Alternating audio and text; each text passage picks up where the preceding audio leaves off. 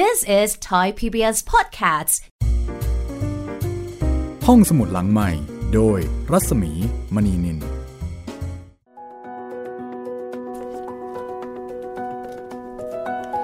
ยินดีต้อนรับทุกท่านเข้าสู่ห้องสมุดหลังไม้ค่ะ สวัสดีครับพี่หมีครับ สวัสดีคุณจิตรินเมฆเหลืองนะคะ ก็วันนี้กลับมาเจอเจอกันอีกเช่นเคย กับห้องสมุดหลังใหม่ กับไทย PBS Podcast นะคะ วันนี้เป็นตอนที่ 15 แล้วของเทพนิยายกริม ก็เท่าที่ดูนะคะ เราก็เดินทางด้วยกันมาเอ่อก็ค่อนเล่มแล้วค่ะ ใกล้จะจบแล้วนะคะครับ เพราะฉะนั้นก็เป็นช่วงเวลาที่คุณคุณเนี่ย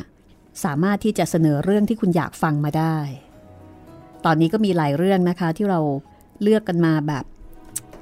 โอ้โห ถ้าสามารถเล่าได้ทั้งวันนี่นะ จะมีความสุขมากเลย เพราะว่าคุณผู้ฟังเสนอมาเยอะมาก แต่ก็เสนอมาได้อีกนะคะ เนื่องจากว่าเรื่องที่คุณผู้ฟังเสนอมา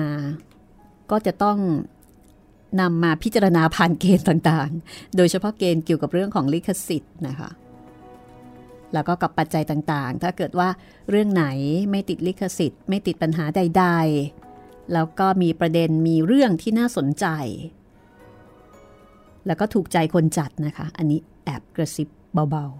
ๆ เราก็จะนำมาเล่าค่ะ ครับผม แล้วก็เรื่องที่คุณผู้ฟังแนะนำมานะคะ หลายเรื่องเราก็จัดให้เรียบร้อยด้วยความขอบคุณนะคะ ที่ช่วยแนะนำมา วันนี้โอ้ชื่อเรื่องไพเราะมากเลยค่ะ ลาพันเซลครับ ชื่อเรียกไม่ยากแล้ว ไม่ยากแต่ว่า อาจจะสะกดแปลกๆหน่อยนิดไม่นึงไม่คุ้นหูราพันเซลราพันเซลอะไรประมาณนั้นไหมคะเนี่ยราพันเซลแหละครับพี่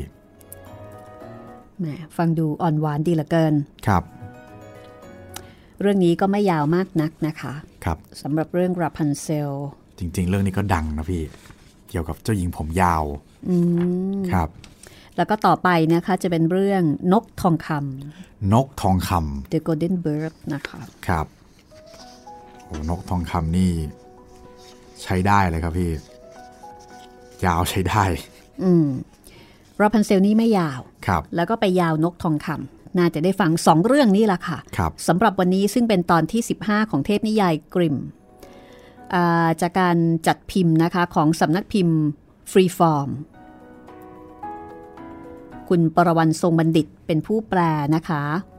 ใครที่สนใจใครที่ฟังแล้วก็รู้สึกสนุกมีความสุข ก็สามารถที่จะติดตามได้นะคะ ลองสั่งซื้อออนไลน์กันได้ แล้วก็สำหรับการฟังห้องสมุดหลังใหม่ 9นาฬิกาถึง 10นาฬิกาทาง www.thaipbspodcast นะคะนี่คือจอเจอกันทุกวันจันทร์ถึงวันศุกร์กับตอนใหม่ ๆ ได้ฟังก่อนใครได้ฟังแบบ สดๆ มีลุ้นนะคะเอ๊ะมีลุ้นไหมจริงก็ไม่ได้ลุ้นอะไรหรอกนะ ก็คือฟังอะไรครับพี่คือได้ฟังได้ฟังก่อนคนอื่นก็แล้วกัน ครับ อ่า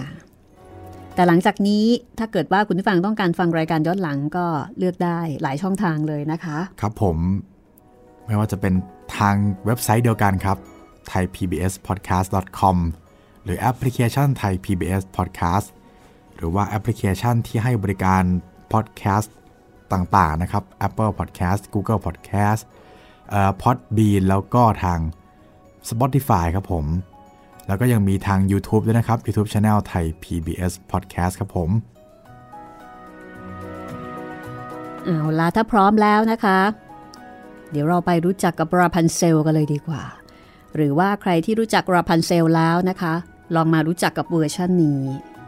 ว่าจะมีความแปลกแตกต่างไปจากเวอร์ชันเดิมที่คุณเคยอ่านหรือไม่ ไปกันเลยค่ะกับราพันเซล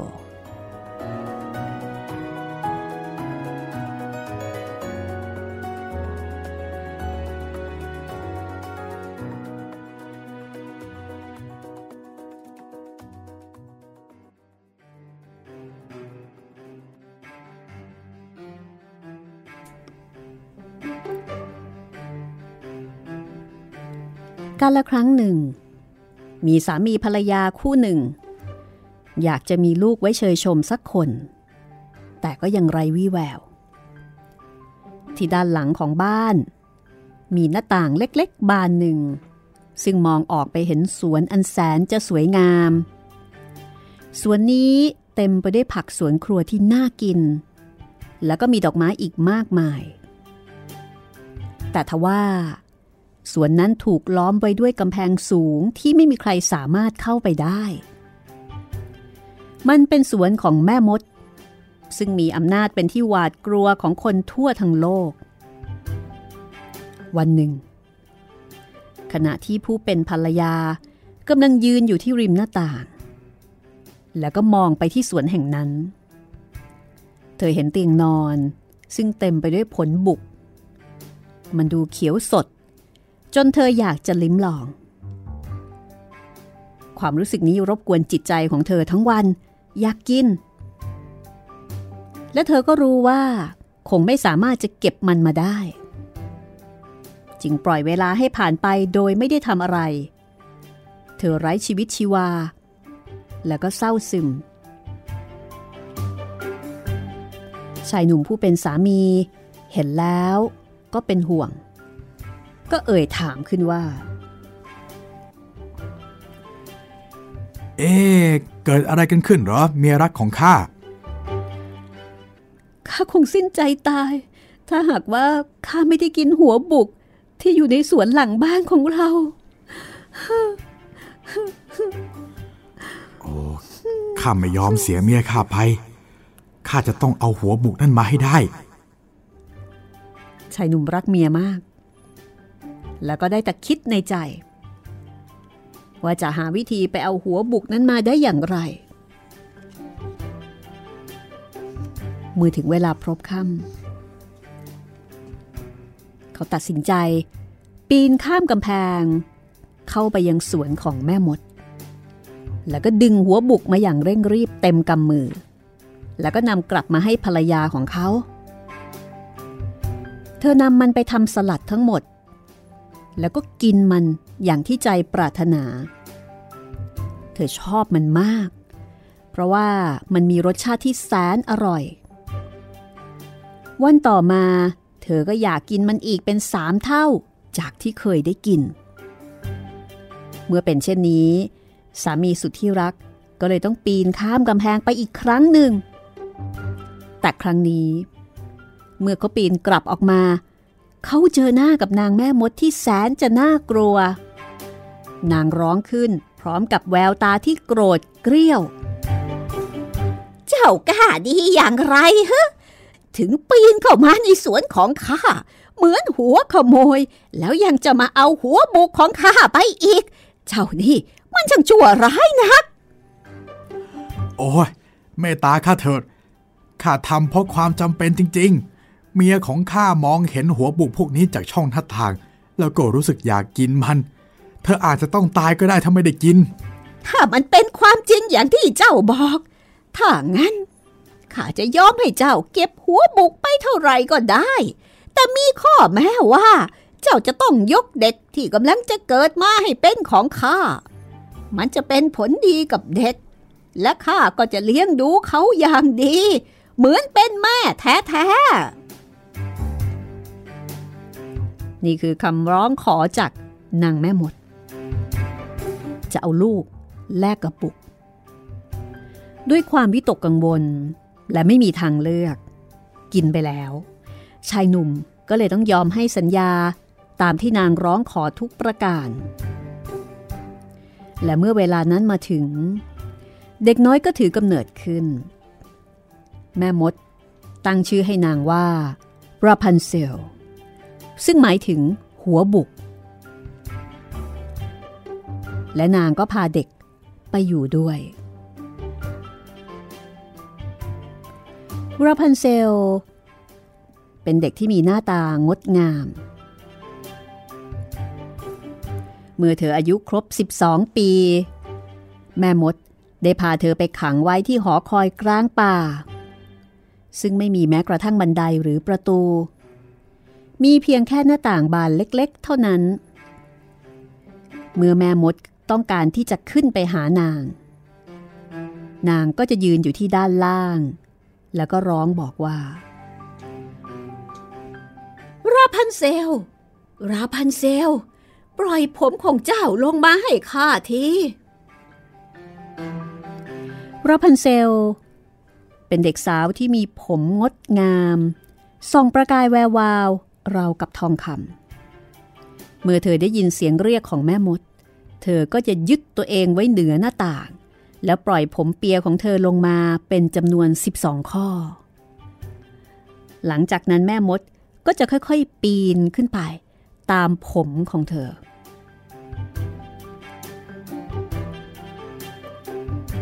พวกเขาใช้ชีวิตเช่นนี้ มาเป็นเวลาหลายปี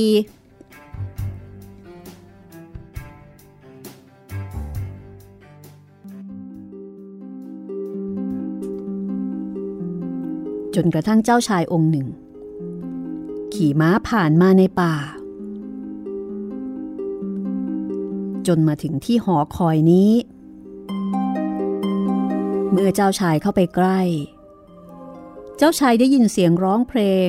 ที่ไพเราะมาก เจ้าชายหยุดแล้วก็ยืนฟัง เสียงนั้นคือเสียงของราพันเซล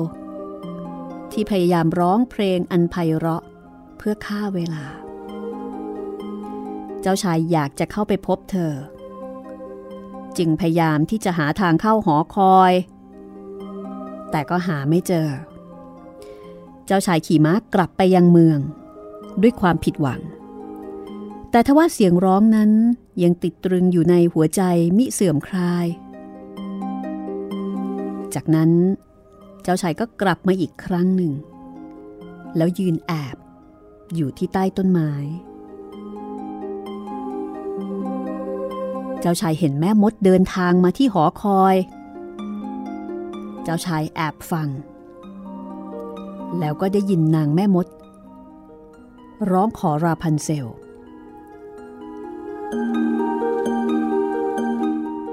ราพันเซล ราพันเซล ช่วยปล่อยผมของเจ้าลงมาให้ข้าที จากนั้นเจ้าชายก็เห็นราพันเซล ปล่อยผมเปียของตัวเองลงมา แล้วก็เห็นวิธีที่แม่มดปีนผมเปียของเธอขึ้นไปบนหอคอยถ้านั่นคือมันได้ทางขึ้น ข้าก็ขอจะลองเสียงปีนขึ้นไปดู วันต่อมา เมื่อถึงเวลาเย็น เจ้าชายกลับไปที่หอคอยอีกครั้งหนึ่ง คราวนี้เจ้าชายร้องว่า โอ้ ราพันเซล ราพันเซล ช่วยปล่อยผมของเจ้าลงมาให้ข้าที ราพันเซล ปล่อยผมของเธอลงมา เจ้าชายก็เลยปีนผมเปียของเธอขึ้นไป เมื่อเจ้าชายปีนขึ้นไปบนหอคอย ราพันเซลตกใจมาก เมื่อเห็นว่า มีผู้ชายปีนขึ้นมา เธอไม่เคยพบเขามาก่อน เจ้าชายก็เลยบอกกับเธออย่างอ่อนโยนว่า พระองค์ได้ยินเสียงของเธอ เสียงของเธอนั้นไพเราะจับใจ จนเจ้าชายไม่อาจจะอยู่เฉยได้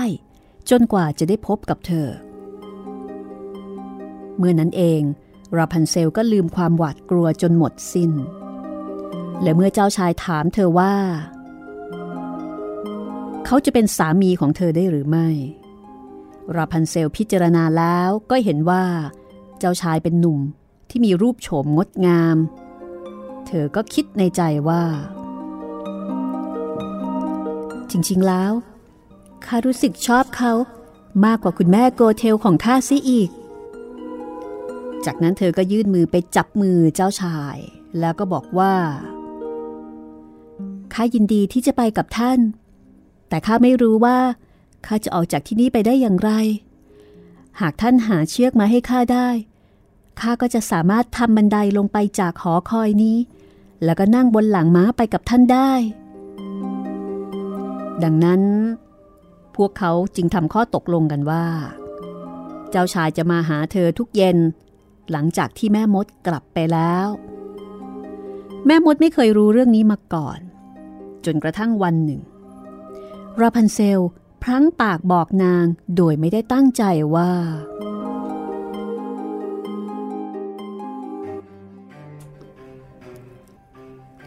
คุณแม่โกเทลทำไมวันนี้ท่านถึงปีนขึ้นมาช้าจังเลย เจ้าชายใช้เวลาปีนขึ้นมาเร็วกว่าท่านอีก อุ๊ย อะไรนะอีเจ้าเด็กชั่ว เจ้าพูดอะไรออกมา ข้านึกว่าได้ซ่อนเจ้าไว้จากโลกใบนี้แล้วนะ ทำไมเจ้าจึงกล้าทรยศข้าเช่นนี้โดยความโมโห นางจึงคว้าผมแสนสวยของราพันเซล แล้วก็ดึงมันออกหลายต่อหลายครั้งด้วยมือซ้าย จากนั้นก็ตัดมันออกด้วยมือขวา ตัดฉับฉับ แล้วผมเปียแสนงามของราพันเซล ก็ตกลงไปกองอยู่กับพื้น แล้วนางแม่มด ก็พาเธอไปยังทะเลทรายอันรกร้างว่างเปล่า แล้วก็ทิ้งให้เธอเศร้าโศกเสียใจ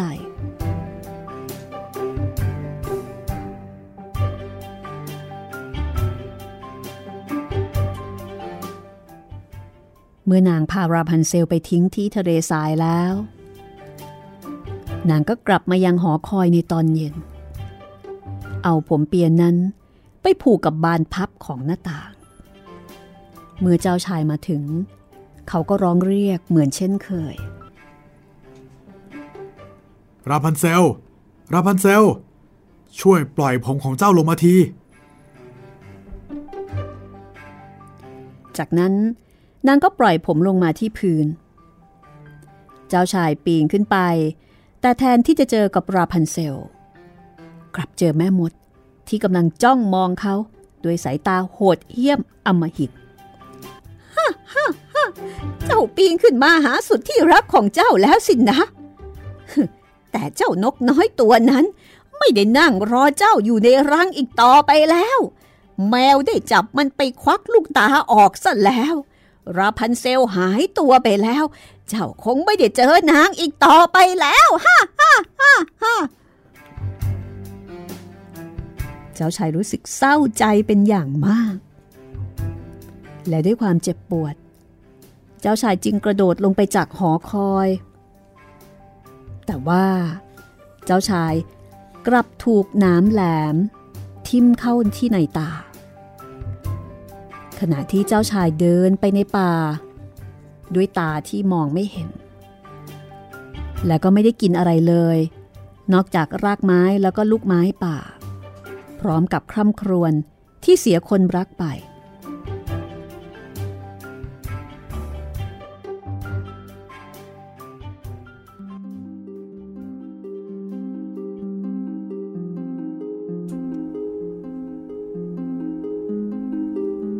หลังจากที่เจ้าชาย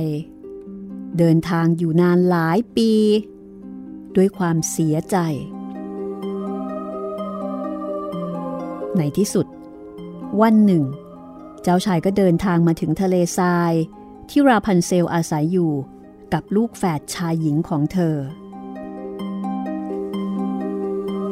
ตอนแรก เขาได้ยินเสียงซึ่งคุ้นเคยยิ่งนัก จึงเดินตามเสียงนั้นไป จนเมื่อพบกับราพันเซล เธอก็วิ่งเข้ามาซบเขา แล้วก็ร้องไห้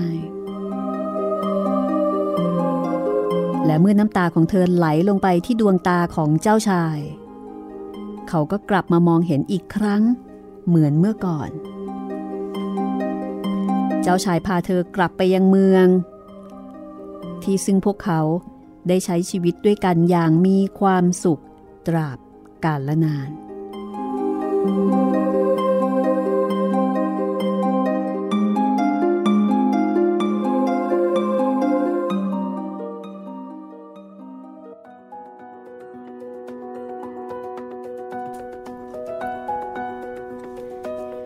ี่ก็คือเรื่องราพันเซลนะคะ เจ้าหญิง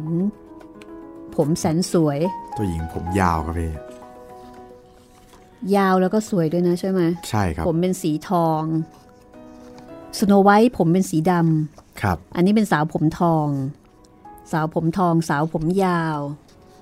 แหมไม่รู้ว่า รักษาผมยังไงนะครับ หวีใช้ครีมนวดหรือยังไง เพราะว่าอยู่บนนั้นเข้าห้องน้ำยังไงล่ะเนี่ย นั่นนะสิพี่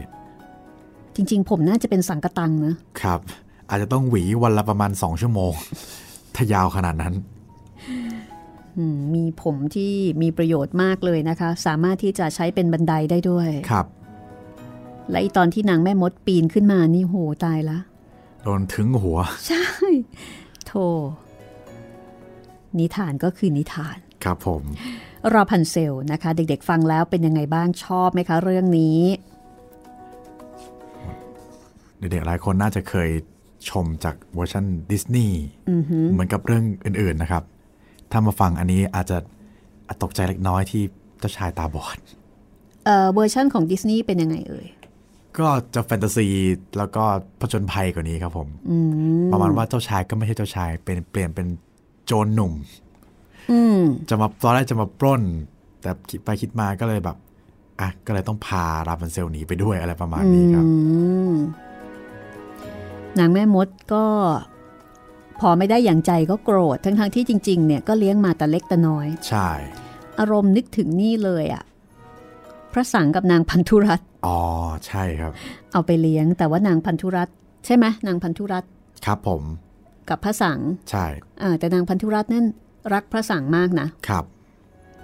ถึงขั้นให้รูปเงาะ ใช่ อันนั้นรักมากมีครับความผูกพันนะคะ แต่ว่าอันนี้เป็นนางแม่มด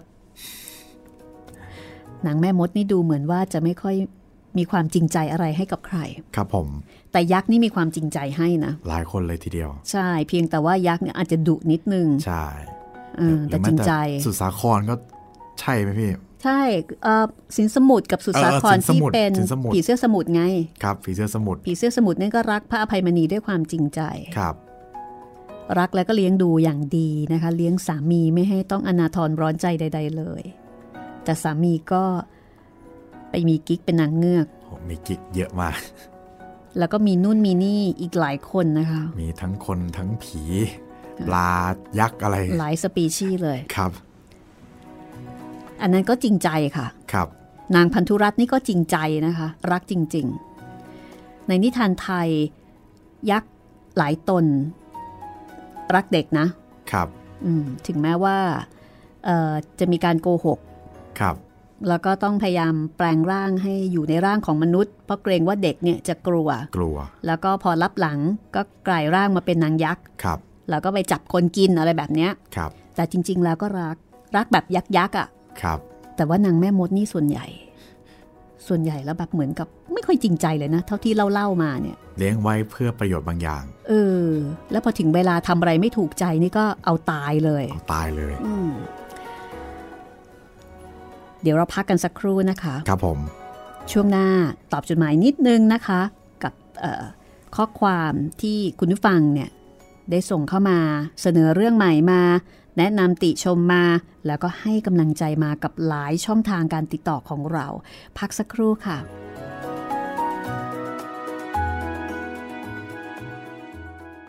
This is Thai PBS Podcasts.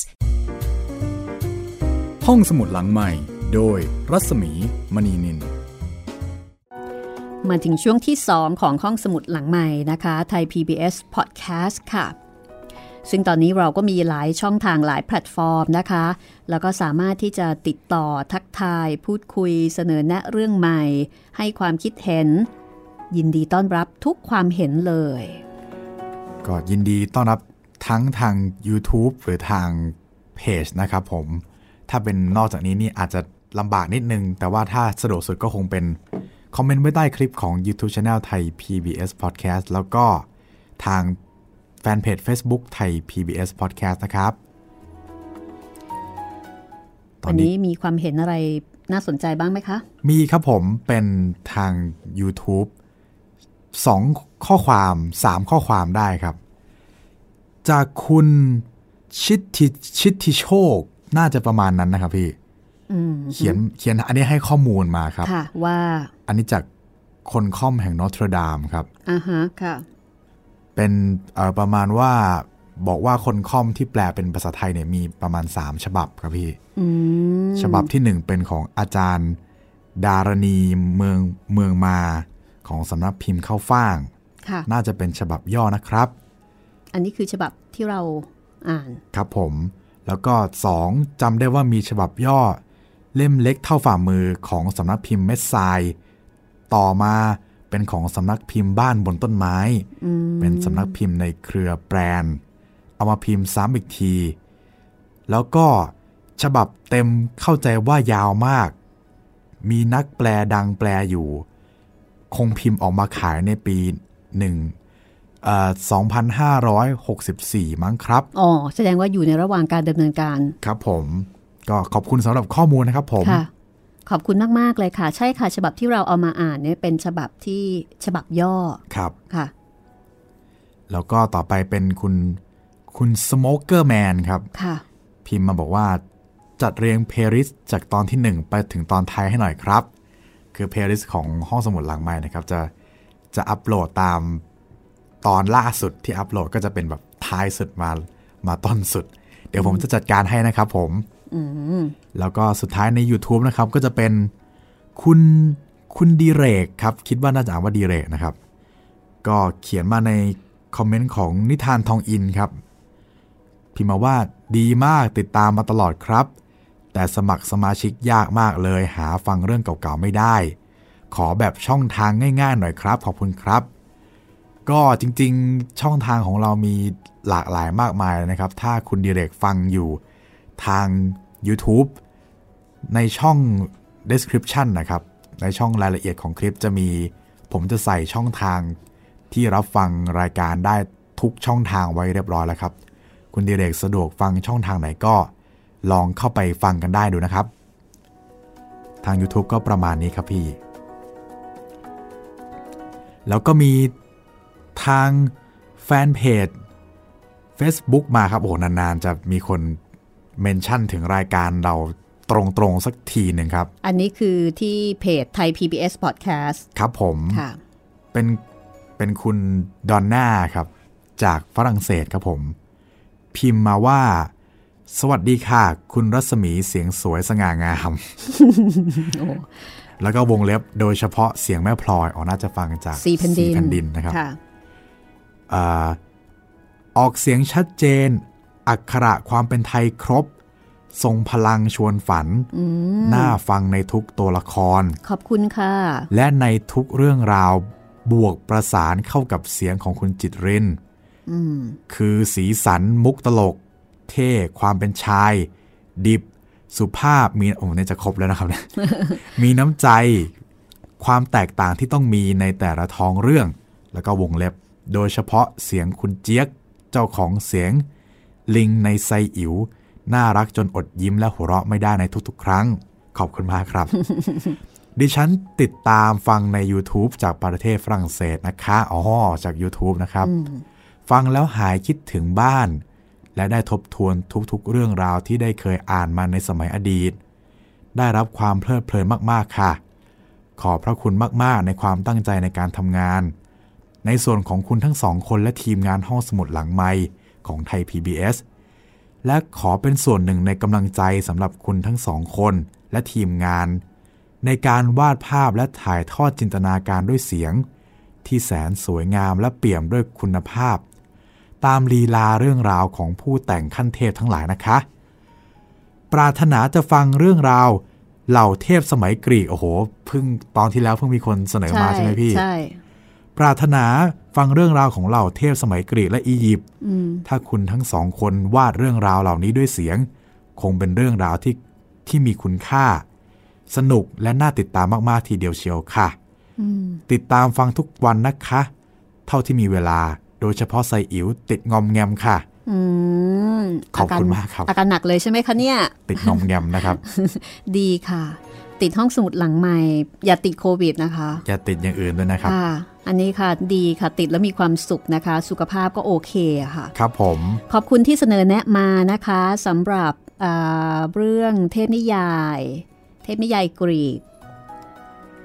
รู้สึกว่าจะมีมากกว่าสองท่านแล้วนะ ใช่ครับที่พี่เสนอมาเนี่ยได้ฟังค่อนข้างบ่อย โอเค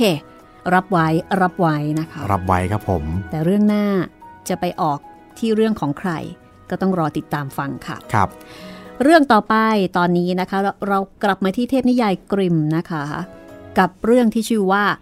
นกทองค The Golden Bird ำไปฟังกันเลยค่ะ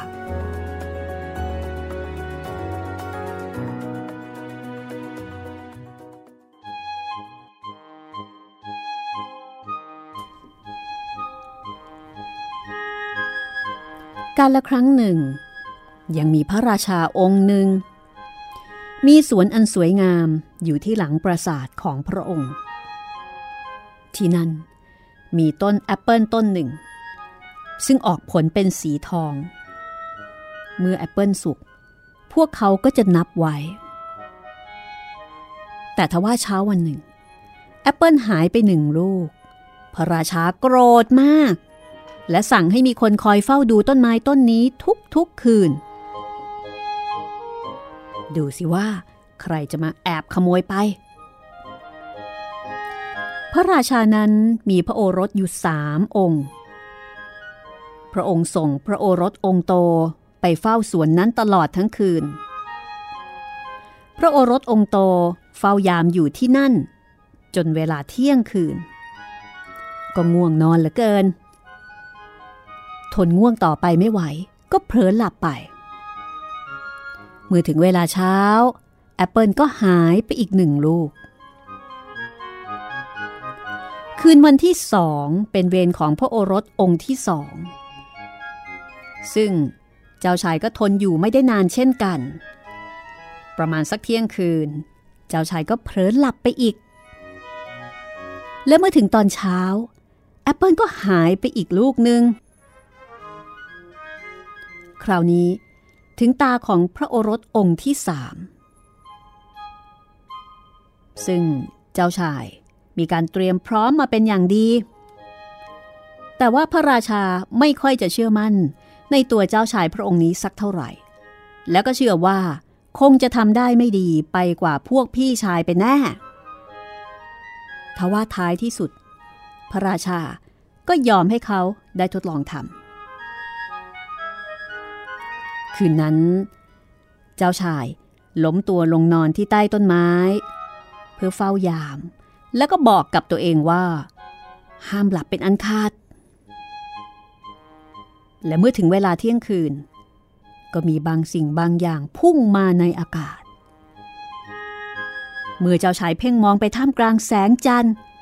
เขาก็เห็นนกตัวหนึ่ง ซึ่งขนของมันส่องประกายวิบวับวิบวับราวกับทองคำ กำลังพุ่งตรงมาที่เขา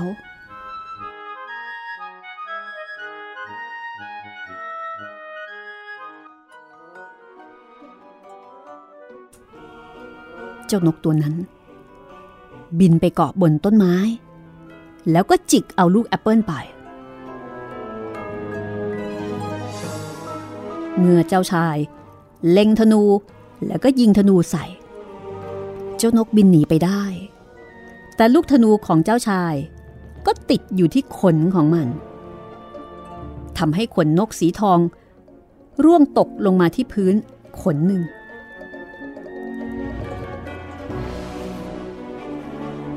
เจ้าชายหยิบมันขึ้นมา นี่คือหลักฐานชั้นดีเลย เจ้าชายนำขนนกสีทองดังกล่าว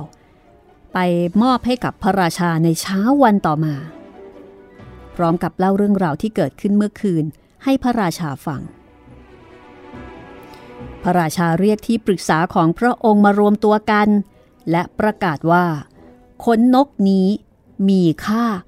มากกว่าอาณาจักรทั้งหมด เนื่องจากว่ามันเป็นขนนกที่ล้ำค่ามาก ดังนั้นขนของมันเพียงอันเดียว จึงไม่เพียงพอสำหรับข้า ข้าจึงอยากจะได้เจ้านกตัวนั้นมาไว้ในครอบครองทั้งตัว โดยเหตุนี้ พระโอรสองค์โตจึงออกเดินทาง พระองค์เชื่อมั่นในความเฉลียวฉลาดของตัวเอง ว่าจะต้องเจอกับเจ้านกทองคำในไม่ช้า เมื่อเจ้าชายออกเดินทางไปได้ระยะหนึ่ง ก็ไปพบกับหมาจิ้งจอกตัวหนึ่ง นั่งอยู่ที่ชายป่า เจ้าชายยกปืนเล็งไปที่มัน หมาจิ้งจอกเห็นดังนั้น ก็ร้องออกมาว่า เดี๋ยวก่อนท่านอย่ายิงข้าเลย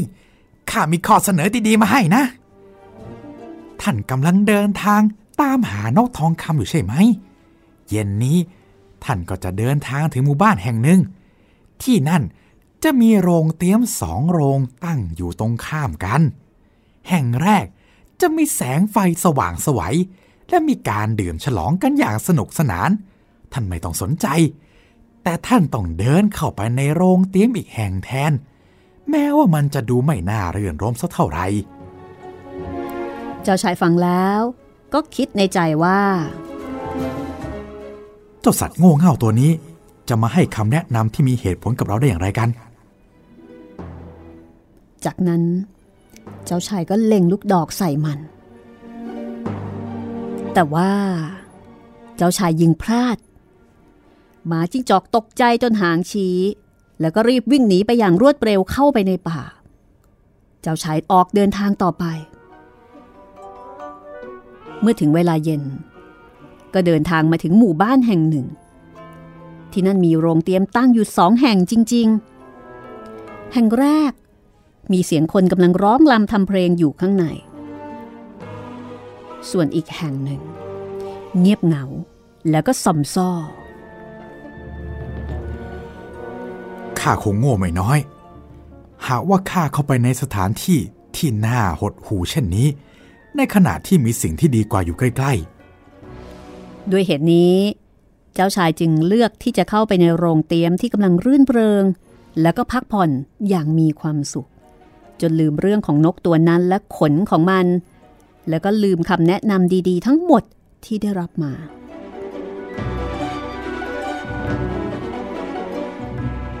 เมื่อเวลาผ่านไป เจ้าชายองค์โตก็ยังไม่กลับมาที่พระราชวัง เจ้าชายองค์ที่สองก็เลยเตรียมตัวออกเดินทางเพื่อตามหานกทองคำ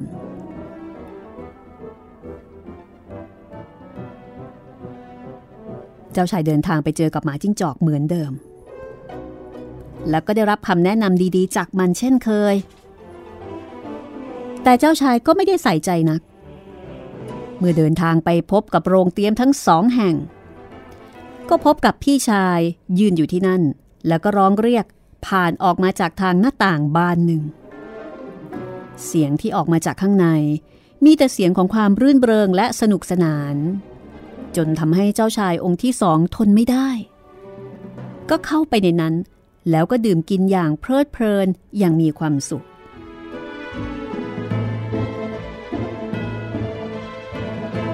เมื่อเวลาผ่านไป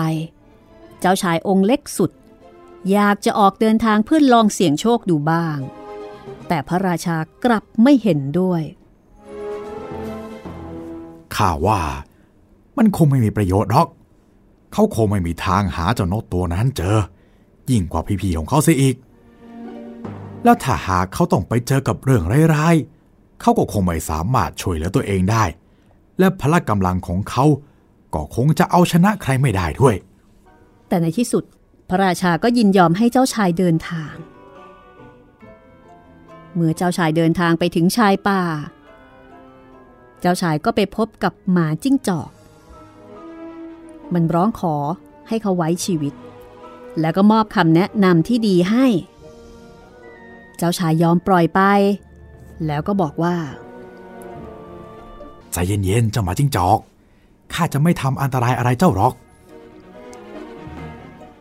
ท่านจะไม่นึกเสียใจเลยที่ทำแบบนี้ ท่านจะเดินทางไปถึงจุดหมายในไม่ช้านี้ ขึ้นมานั่งบนหางข้าสิ เจ้าชายทำตามที่หมาจิ้งจอกบอก จากนั้นเจ้าหมาจิ้งจอกก็เริ่มออกวิ่ง มันวิ่งกระโดดข้ามต่อไม้และก้อนหินอย่างรวดเร็ว จนได้ยินเสียงลมผ่านหัวทั้งคู่ไป และเมื่อพวกเขามาถึงยังหมู่บ้าน ชายหนุ่มก็ลงจากหางของหมาจิ้งจอก แล้วเดินไปตามที่หมาจิ้งจอกแนะนำโดยเข้าไปที่โรงแรมหลังที่ดูซอมซ่ออย่างไม่ลังเลใจ แล้วก็ผ่านคืนนั้นไปอย่างสงบ เช้าวันรุ่งขึ้นเมื่อเจ้าชายเดินออกไปที่ทุ่งหญ้า ก็ไปเจอหมาจิ้งจอกซึ่งนั่งอยู่ที่นั่น หมาจิ้งจอกบอกว่า ข้าจะบอกท่านว่า ท่านจะต้องทำอะไรต่อไปอีก ท่านต้องเดินทางต่อไป จนถึงปราสาทแห่งหนึ่ง ข้างหน้าปราสาทนั้น มีกองทหารขนาดใหญ่ยืนตั้งแถวอยู่ แต่ท่านไม่ต้องไปสนใจพวกเขาเเพราะว่าพวกเขากำลังหลับและก็กรนกันสนั่นวันไหวอยู่ เดินผ่านพวกเขาเข้าไปในปราสาท แล้วเดินทะลุผ่านไปยังทุกห้อง จนถึงห้องที่มีกรงไม้ของเจ้านกทองคำห้อยอยู่ ใกล้ๆกัน จะมีกรงสีทองที่ว่างเปล่าวางอยู่ ท่านต้องระมัดระวังให้ดี อย่าเอาเจ้านกตัวนั้นออกจากกรงเก่าที่น่าเกลียดของมัน เพื่อมาใส่กรงใหม่ที่สวยกว่า หากท่านทำเช่นนั้น จะเกิดอันตรายกับท่าน เมื่อมันพูดจบ เจ้าหมาจิ้งจอก ก็บอกให้เจ้าชายกระโดดขึ้นมาบนหางของมันอีกครั้ง ซึ่งเจ้าชายก็ทำตาม จากนั้นมันก็กระโดดข้ามต่อไม้แล้วก็ก้อนหินอย่างรวดเร็ว จนได้ยินเสียงลมพัดผ่านหัวทั้งคู่ เมื่อเจ้าชายไปถึงปราสาท เจ้าชายก็เจอทุกอย่างตามที่หมาจิ้งจอกบอก ท้ายที่สุด เจ้าชายได้เข้าไปถึงห้องพักที่มีกรงไม้ของเจ้านกทองคำแขวนอยู่ ส่วนกรงสีทองอีกอันก็วางอยู่ใกล้ ๆ ในห้องนั้นยังมีลูกแอปเปิลสีทองสามลูก เจ้าชายคิดว่าไม่ควรจะปล่อยให้เจ้านกแสนสวย ต้องอยู่ในกรงที่น่าเกลียดเช่นนี้ต่อไป เจ้าชายจึงเปิดประตูกรงออก ไม่เชื่อสุนัขจิ้งจอก เจ้าชายอุ้มมันออกมา เพื่อจะเอามันไปใส่ในกรงสีทอง ในนาทีนั้นเอง เจ้านกก็ร้องเสียงดังขึ้นมา จนทำให้บรรดาทหารตื่นแล้วก็รีบวิ่งเข้ามาจับตัวเจ้าชาย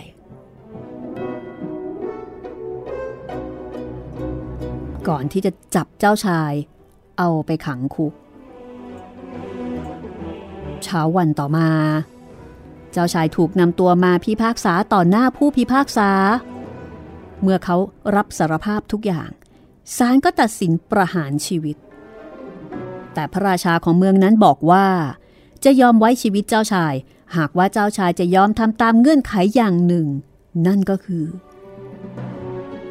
เขาจะต้องไปนำม้าทองคำซึ่งมีฝีเท้าว่องไวยิ่งกว่าสายลมมา เมื่อนั้นเขาก็จะได้รับนกทองคำเป็นรางวัล ด้วยเหตุนี้เจ้าชายจึงออกเดินทางเพื่อตามหาม้าทองคำแต่เจ้าชายก็ได้แต่ถอนใจด้วยความเศร้าโศก เพราะไม่รู้ว่า จะทำภารกิจนี้ให้สำเร็จได้อย่างไร ทันใดนั้น เจ้าชายก็เห็นหมาจิ้งจอกเพื่อนเก่า นั่งอยู่ที่ริมถนน เห็นแล้วใช่ไหมล่ะท่าน เกิดเรื่องจนได้ เพราะท่านเนี่ยไม่ยอมทำตามที่ข้าบอกอืมแต่ท่านก็กล้าหาญมากนะ ข้าจะพาท่านไป และจะบอกท่านเองว่าท่านจะไปหาม้าทองคำตัวนั้นได้จากไหน ท่านจะต้อง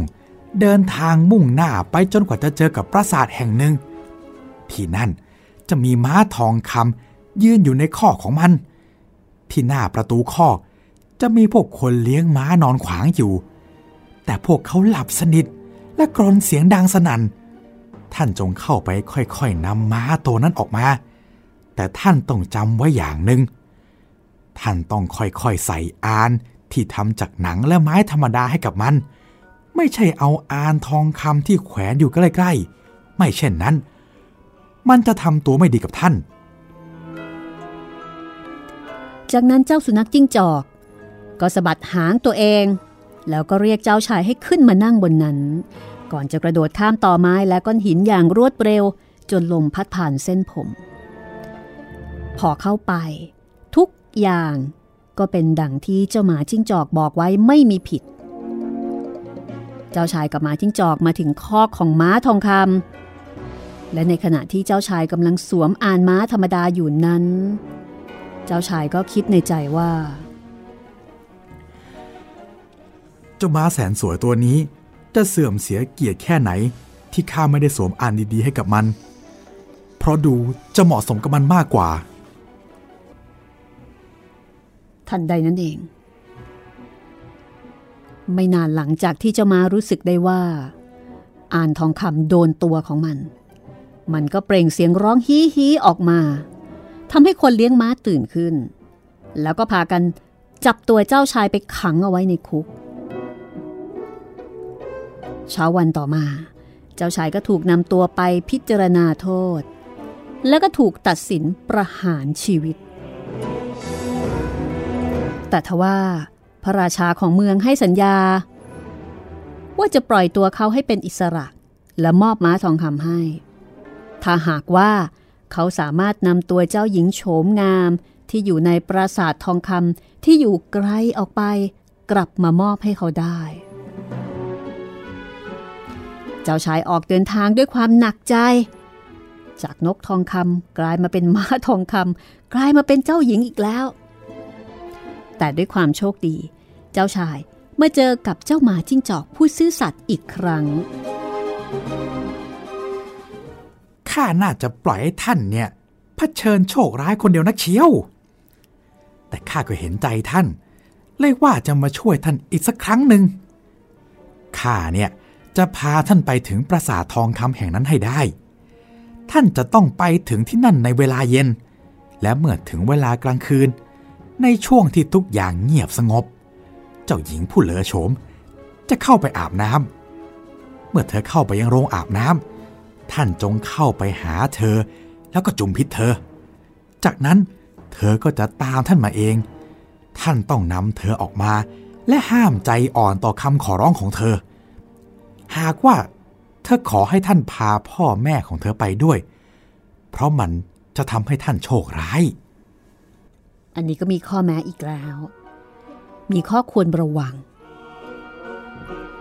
จากนั้นเจ้าหมาจิ้งจอกก็สะบัดห่าง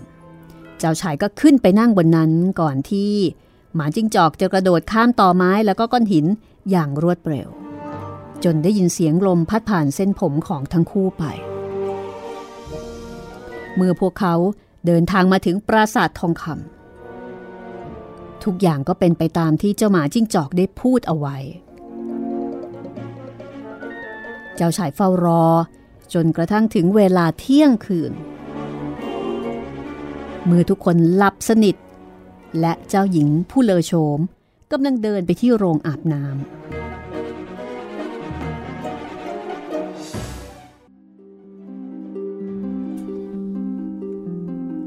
เจ้าชายเดินตรงไปหาเธอ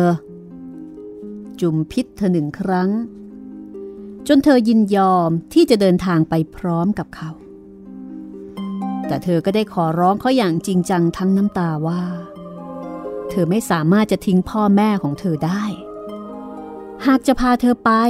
ก็ต้องพาพ่อแม่ไปด้วย ตอนแรกเขาปฏิเสธคำขอร้องของเธอ แต่เมื่อเธอร้องไห้คร่ำครวญมากขึ้น พร้อมกับล้มตัวลงไป นั่งอยู่ที่เท้าของเขา เจ้าชายก็ต้องยอมจำนนด้วยความใจอ่อน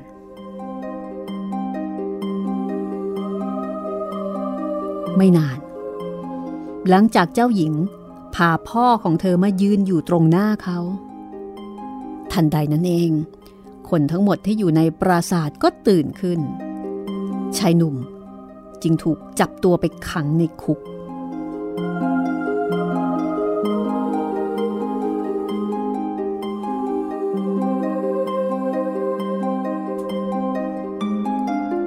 ช้าวันต่อมา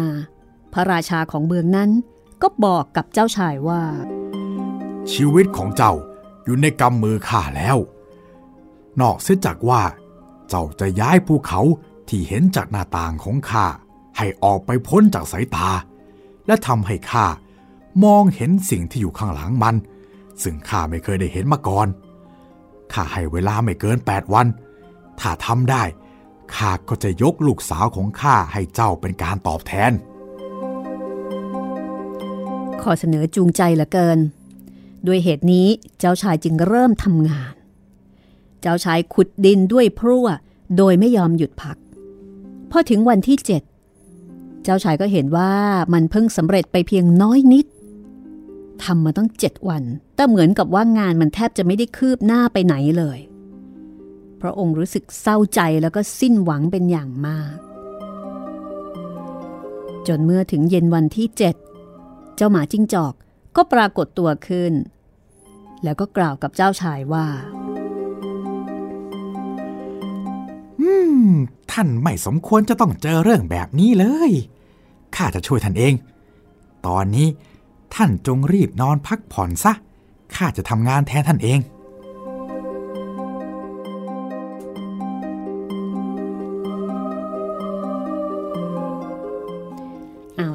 ก็ ทิ้งท้ายเอาไว้ที่ตรงนี้ก่อนกันละกันนะคะว่า วันไหนที่สุดแล้วเนี่ย เจ้าชาย จะไปเจออะไรอีกนะคะ รู้สึกว่าเจอโจทย์เยอะเหลือเกิน เจอแล้วเจออีกครับพี่เออแก้ข้อนี้เสร็จต้องไปแก้ข้อนั้นต่อ อืม นี่มันข้อสอบอะไรนี่ แก้กันไป ไม่รู้จักจบจากสิ้นนะครับ แต่ก็โชคดีที่มีเพื่อน แล้วก็เป็นครั้งแรกไหมคะนี่ที่เจ้าหมาจิ้งจอกเนี่ย ดูจะเป็นเพื่อนที่ดี ปกตินี่จะเจ้าเล่ห์แสนกลตลอดใช่นี่คือเรื่อง นกทองคำ The Golden Bird นะคะ ของเทพนิยายกริมเอ่อ ฉบับของสำนักพิมพ์ Freeform ค่ะ คุณประวันทรงบัณฑิตเป็นผู้แปลนะคะ ขอบคุณทางสำนักพิมพ์ Freeform ที่เอื้อเฟื้อเออต้นฉบับให้เราได้นำมาเล่าให้ได้ฟังนะคะทำให้คุณพ่อคุณแม่และเด็กๆ ได้ฟังเทพนิยายชั้นดี ที่สองพี่น้องชาวเยอรมันได้รวบรวมแล้วก็เรียบเรียงไว้นะคะ ให้เราได้อ่านกัน ซึ่งมันก็อาจจะมีความแตกต่างบ้างกับเวอร์ชั่นของหนังสือหรือว่ากับของหนัง ที่ที่เราเคยได้ผ่านตามานะคะ อาจจะไม่เหมือนกันซะทีเดียวใช่ไหมใช่ครับพี่ กับของดิสนีย์กับของ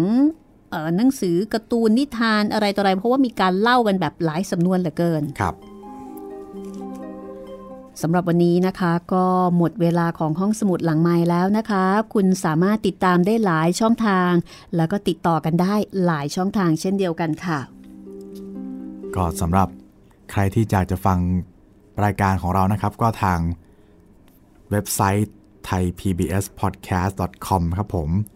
แอปพลิเคชัน Thai PBS Podcast แอปพลิเคชันที่ให้บริการ podcast นะครับ ทาง Google Podcast Apple Podcast Podbean Spotify นะครับ แล้วก็ทาง YouTube นะครับ YouTube Channel Thai PBS Podcast ครับผม หรือว่าสื่อสารมาที่เพจของดิฉันเอง รัศมีมณีนินก็ได้เช่นกันนะคะ วันนี้หมดเวลาแล้วห้องสมุดหลังไม้ขอปิดทำการก่อน แล้วก็ตอนต่อไปนะคะ กลับมาฟังกันต่อว่าตกลงเจ้าชายเนี่ย เมื่อไหร่นะจะทำโจทย์เสร็จสิ้นสักที ได้รับรางวัลสักทีนะคะ วันนี้ลาไปก่อนค่ะ สวัสดีสวัสดีครัค่ะบห้องสมุดหลังใหม่ โดยรัศมีมณีนิน